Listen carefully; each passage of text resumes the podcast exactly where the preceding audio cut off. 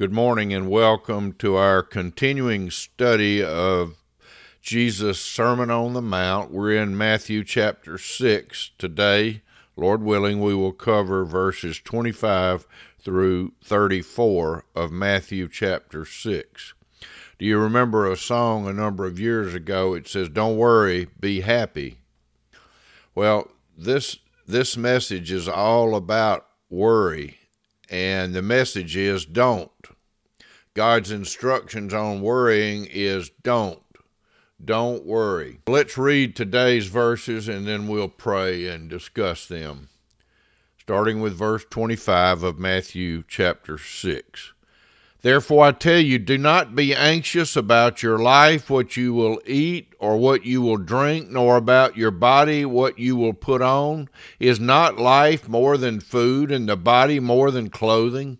Look at the birds of the air.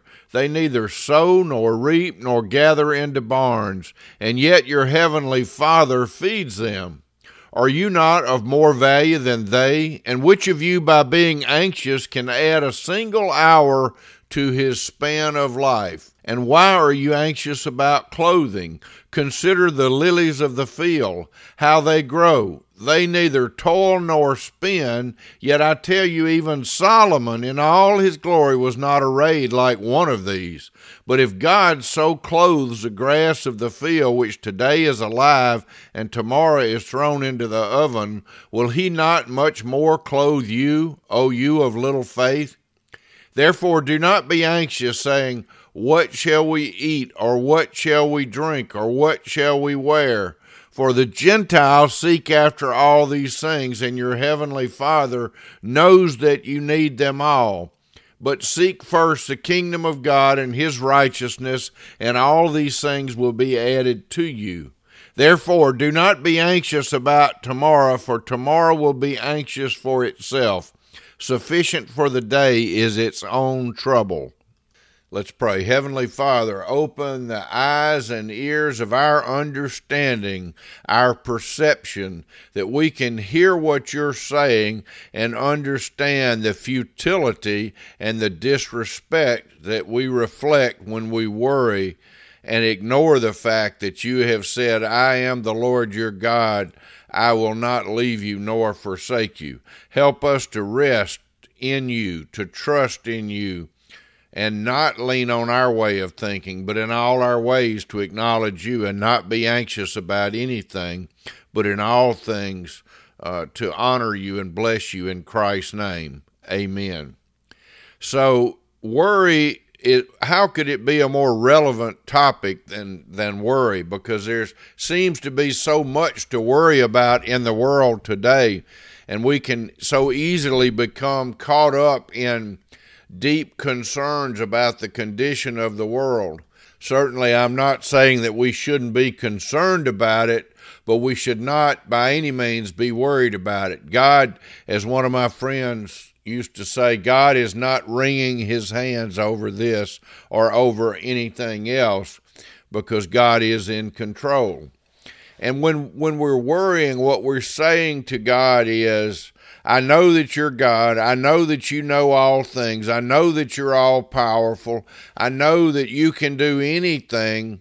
And I know that you love me. And I know that you want the best for me. And I know that you have a plan for me but I think you need some help. So I need to worry about how you're going to work this out. Or even worse, that I'm going to work it out and I don't even need your help. So worrying is telling God that He's not quite enough and we need to do a little more to make things okay. How prideful, how uh, disrespectful to the true and living God are we when we're anxious, when we're worried about things. And what does worry accomplish? He says here, can you add even one hour to your life by worrying? No, you can't add even a minute. In fact, the truth is, we take away from our life because worrying is like a poison that we take into our own system that that very likely and almost certainly shortens our life rather than lengthens it. And so he's saying, wake up, look around you, just see, see how the sun has risen in the east uh, every day forever. See how the tide goes out and the tide comes in. See how the moon comes up. See how the fruit trees put on their blossom and put forth their fruit. See how the birds of the air and the animals of the field uh, are there and, and they're available as well as the fish of the sea for food and also uh, for clothing from from those sources as well as from crops that are raised and, and things that are created from God's own creation to make our clothes, to make our shelters, and all of those things. If the birds are not anxious, I don't I don't know of any birds having to get counseling. Uh, they're not worried about anything because they know they can trust God to feed them. I don't know that they go through that thought process but they're not anxious about it because they know that the food will be there at the right time. It doesn't mean that we always get all that we want when we want it and how we want it, and we know that there is such a thing as starvation. But when we look behind it, we will often, if not always, see that it's because we ignored what God has shown us and what He's revealed to us that left us in these circumstances. But that's another subject for another day. Don't be anxious, trust God. Worry is the opposite of trusting God. We can either trust God or we can worry. Which one of those makes the most sense? No, let's say which one of them makes the only sense. To worry makes no sense, and to trust God makes a hundred percent sense. And so don't be worried about what you're going to eat or what you're going to wear. Uh, God takes care of the birds of the air and the grass of the field. Won't He much more, much, much more clothe and feed us who He dearly loves? He loves us so much that He sent His Son to die in our place. So we can rest assured that we can trust God it's not always going to go the way I want it to go. In fact, it may rarely go the way I want it to go, but it's going to go infinitely better because it's going to go the way God would have it to go. He says, Oh, you of little faith. We don't want to be people of little faith. We want to be people of great faith, trusting God. Don't be anxious. What shall we eat, or what shall we drink, or what shall we wear? Then he says, The Gentiles seek after all these things. And in that context, he's referring to the Gentiles as people who are not believing in God at that point in time.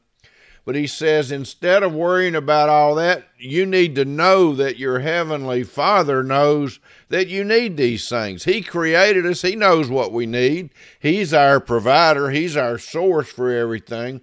So just relax and trust God. It again, it doesn't mean it's going to go perfectly the way we want it to go, but we can trust God. Job said, Even if he slay me, yet will I praise him, because our circumstances don't change who God is or what he has promised, and he never fails to keep his promise. But he said instead, Seek first the kingdom of God and his righteousness, and all these things will be added to you. What is he really saying when he says, Seek first the kingdom of God? Seek first the things of God. Look up. Don't look around. Don't look down. Look up. Look up to be still and know that he is God. To, to first, before you even think about what your needs are, when you wake up, when I wake up, we think about that God is God and that He's on the throne and that He has promised us that He will be with us and He has promised us that He is our provider. And so we can rest in that and we can know that it's okay. It is well, it is well with my soul because God is who He says He is. And when we seek first His kingdom and His righteousness, not to declare our righteousness, but His, that is the righteousness of Christ that is ours when we put our faith in Jesus Christ and we become the righteousness of God in Christ Jesus. He says, when you do that, all these things will be added to you. Everything you need is there when we trust God.